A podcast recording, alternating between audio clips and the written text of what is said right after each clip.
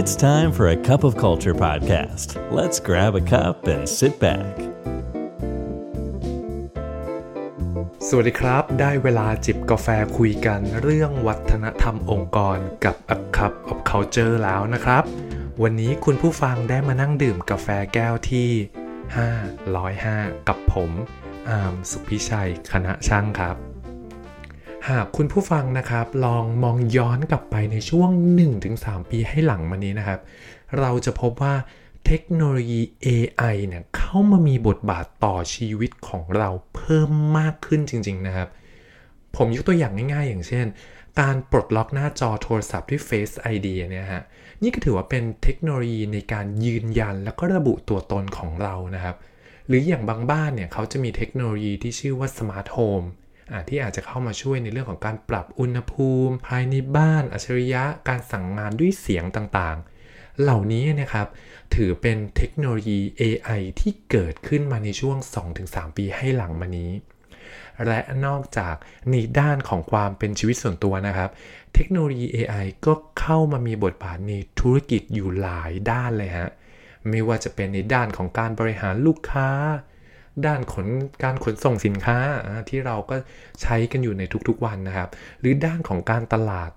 รวมไปถึงในด้านของการจัดจ้างแรงงานด้วย ทีนี้คำถามที่ผมมักจะได้ยินจากหลาย ๆ คนก็คือเขามักจะเริ่มพูดกันว่าเออเริ่มมีความกังวลแล้วสิว่าเทคโนโลยี AI เนี่ยที่มันเพิ่มมากขึ้นเนี่ยมันกำลังจะเข้ามาแทนที่งานของเราหรือเปล่า เดี๋ยววันนี้ผมมีเรื่องนี้มาคุยคุณผู้ฟังฟังครับ บทความชิ้นหนึ่งจาก The Digital Speaker นะครับ เขาได้กล่าวถึง 3 แนวคิดสำคัญที่จะเป็นตัวกำหนด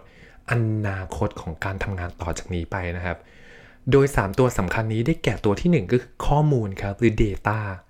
ตัวที่ 2 ก็คือเรื่องของการกระจายอำนาจหรือ decentralization นะครับ และตัวสุดท้ายครับก็คือระบบอัตโนมัติหรือ automation ครับ ดังนั้นอนาคตของการทำงานจึงเป็นมากกว่าคำว่าแทนที่ที่หลาย ๆ คนกังวลว่า เฮ้ย เดี๋ยว AI มันจะมาทำให้ฉันไม่มีงานทำนะครับ แต่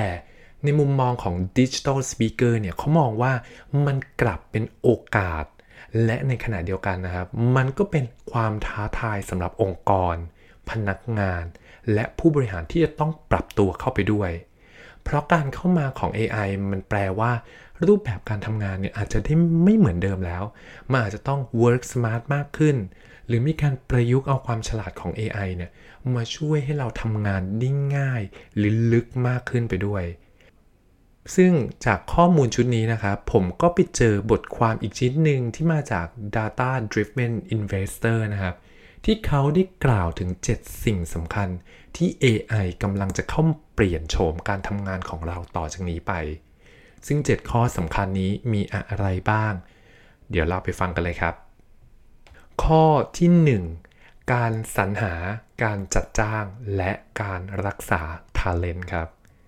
ต้องบอกว่า AI เนี่ยมันจะเข้ามาปรับปรุงกระบวนการสรรหาและจัดจ้างขององค์กรฮะ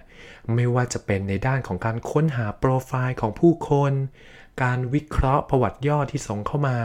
รวมถึงการสแกนหารายชื่อของผู้ที่มีโอกาสเป็นตัวจริงขององค์กร ได้อย่างรวดเร็วและตรงกับความต้องการเพิ่มมากขึ้นครับ นอกจากนั้น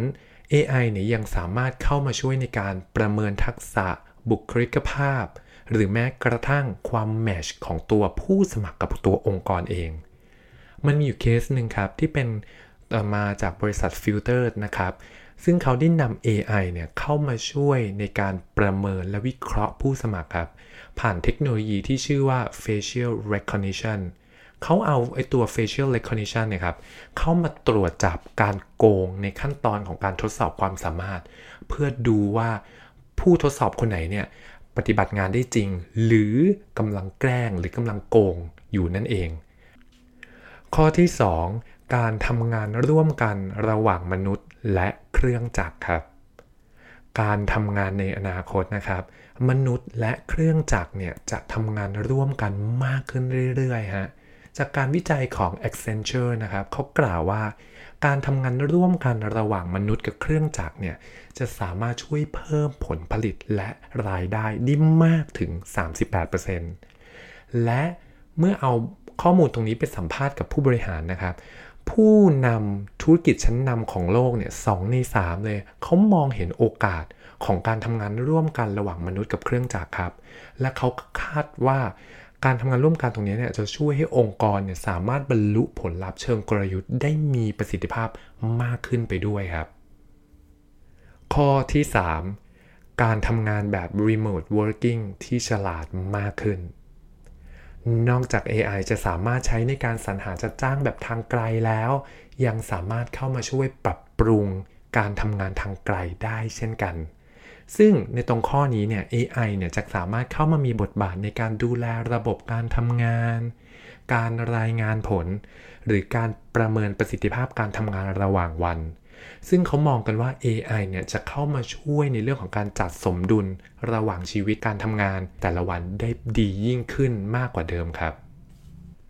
ข้อที่ 4 เพิ่มประสิทธิภาพสถานที่ทำงาน โครงสร้างพื้นฐานเซนเซอร์ หรืออุปกรณ์เชื่อมต่ออัจฉริยะต่างๆเนี่ยพวกนี้จะเป็นตัวที่เข้ามาเปลี่ยนโฉมสถานที่ทำงานของคุณครับ ผมยกตัวอย่างให้เห็นภาพชัดๆนะครับ อย่างเช่นอาคาร The Edge ที่กรุงอัมสเตอร์ดัมเนี่ยฮะซึ่งเขาถูกยกย่องให้เป็นอาคารที่อัจฉริยะของโลกเลย ซึ่งความอัจฉริยะของอาคารนี้ก็อย่างเช่น เขามีระบบตรวจจับครับที่ทำให้รู้ว่าจำนวนคนที่อยู่ในอาคารนี้เนี่ยตอนณเวลานี้เนี่ยมีจำนวนคนเท่าไหร่ แล้วเป็นใครบ้างด้วยฮะรวมถึงเขายังรู้ไปถึงว่าความชอบของคนพวกนี้เนี่ยคืออะไร และสิ่งที่ผมเซอร์ไพรส์ที่สุดคือเขารู้แม้กระทั่งว่ากาแฟที่คนเหล่านี้ชอบดื่มเนี่ยคือกาแฟอะไรนะครับเป็นต้น ดังนั้นเทคโนโลยี AI นะครับจะเข้ามาทำให้สถานที่ทำงานเนี่ยมีความฉลาดมากขึ้นเรื่อยๆครับเซนเซอร์อัจฉริยะจะถูก นำเข้ามาเพิ่มประสิทธิภาพการจัดการสิ่งอำนวยความสะดวกต่าง ๆ ภายในอาคาร การควบคุมแสงเอ่ยการควบคุมห้อง รวมทั้งการจัดพื้นที่ต่างๆ ให้มันอยู่ในจุดที่เหมาะสมเนี่ย ก็จะถูก AI นำไปวิเคราะห์ทั้งหมดเลยครับ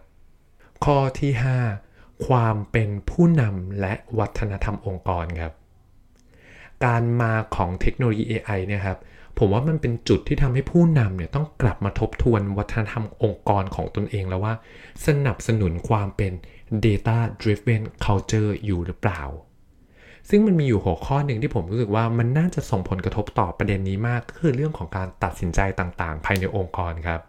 ต้องบอกว่าตัว AI นะครับ มันจะทำให้รูปแบบของการตัดสินใจต่างๆ ภายในองค์กรเนี่ยเปลี่ยนไป จากเดิมที่วิธีการตัดสินใจเนี่ยเราจะอ้างอิงจากประสบการณ์และความเชี่ยวชาญของบุคคลใดบุคคลหนึ่งใช่ไหมครับ มันจะถูกเปลี่ยนไปสู่การตัดสินใจบนฐานของข้อมูลมากขึ้นฮะและเมื่อใดก็ตามที่องค์กรเราครับ ให้ความสำคัญหรือการเตรียมพร้อมเรื่องข้อมูลไว้รอแล้วเนี่ย มันก็จะทำให้มันเมื่อไม่มีการเกิดการตัดสินใจอะไรขึ้นในอนาคตอะมันก็จะเป็นไปอย่างง่ายดาย แล้วก็เกิดประสิทธิภาพจากชุดข้อมูลที่เรามีอยู่ครับ ข้อที่ 6 การเพิ่มผลผลิตหรือ productivity ครับ เมื่อ AI เข้ามาเสริมการทำงานของมนุษย์มากขึ้น หุ่นยนต์ไม่มีวันป่วย ไม่จำเป็นต้องหยุดพัก และสามารถทำงานได้ตลอด 24 ชั่วโมง ดังนั้นมันก็มีแนวโน้มครับที่องค์กรหรือสายงานไหนเนี่ยที่มี AI เข้ามามีส่วนร่วมในเรื่องของรายการผลิตต่างๆเนี่ยก็จะสามารถรีดประสิทธิภาพและรายได้เพิ่มมากขึ้นตามไปด้วยได้ครับ และประโยชน์อีกข้อหนึ่งที่สำคัญก็คือ AI นะครับ มันจะมีประโยชน์มากเมื่อเอามาจัดการกับงานธรรมดาที่มันต้องใช้ความซ้ำซากจำเจในการทำครับ ในขณะที่ AI ไปทำงานตรงจุดนั้น มนุษย์อย่างเราเนี่ยครับก็จะสามารถมุ่งไปโฟกัส ในการจัดการกับปัญหา หรือจัดการกับคน หรือจัดการกับสภาพแวดล้อม นอกตัวต่างๆ ที่ซับซ้อนมากขึ้น เท่ากับว่า AI เนี่ยเข้ามาช่วยส่งเสริมให้เราทำงานได้สะดวกมากขึ้นนะครับ เพราะมีเวลาไปจัดการเรื่องอื่นๆ ข้อที่ 7 การฝึกอบรมและการพัฒนา การฝึกอบรมและการพัฒนาพนักงานภายในองค์กรนะครับ มันจะมีความสำคัญมากขึ้นไปอีกครับ ซึ่งเทคโนโลยี AI เนี่ยครับเขาจะเข้ามาช่วยในการวิเคราะห์ แล้วก็เสนอโปรแกรมการฝึกอบรม เฉพาะบุคคลที่ตรงกับทักษะที่บุคคลนั้นๆ ยังขาดอยู่ได้ได้ตรงมาก ผมยกตัวอย่างอย่างเช่นบริษัท Hive Learning เนี่ย ที่เขาใช้ AI เนี่ยเข้ามาช่วยให้พนักงาน เรียนรู้ได้เร็วขึ้น ดีขึ้นและก็มีประสิทธิภาพมากขึ้น ซึ่งบริษัทเขาอะครับให้ความสำคัญกับการเรียนรู้แบบ peer to peer แบบใช้มือถือเป็นอันดับแรกด้วยนะครับ และเขาก็นำ AI ตัวนี้ครับมาช่วยเป็นตัวจับในการผลักดันให้พนักงานเกิดการเปลี่ยนแปลงพฤติกรรมบางอย่างครับ ครบเรียบร้อยแล้วนะครับ กับทั้ง 7 ข้อที่ผมได้เล่าไปนะฮะ เดี๋ยวผมขอทวนอีกครั้งหนึ่งว่า 7 ข้อนี้มีอะไรบ้าง ข้อที่1ที่ AI จะเข้ามาเปลี่ยนแปลงเลยก็คือ กระบวนการสรรหาจัดจ้างและการรักษาทาเลนต์ในองค์กรครับ ข้อที่ 2 การทำงานร่วมกันระหว่างมนุษย์และเครื่องจักร ข้อที่ 3 การทำงานแบบ Remote Working ที่จะฉลาดมากขึ้น และข้อที่ 4 เพิ่มประสิทธิภาพของสถานที่ทำงานครับ